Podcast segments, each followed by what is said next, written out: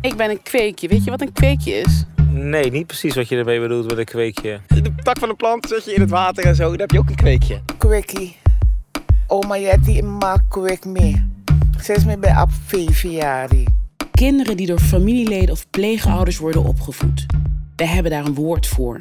Kweekjes. Voor de zwarte Afrikaanse Surinamers is het heel normaal dat ik voor een deel door mijn grootmoeder ben grootgebracht. Als het zo normaal is, waarom wordt er niet over gesproken in mijn familie? Ja, ja, ik- ik weet Je nek het. wordt dik. Je, Je mijn nek wordt nek dik. wordt dik. Ja, Waarom ja. moet je de nek dik? Ik heb er best wel een negatieve connotatie bij. Het zegt iets over die Surinaamse veerkracht. Het zegt iets over lobby.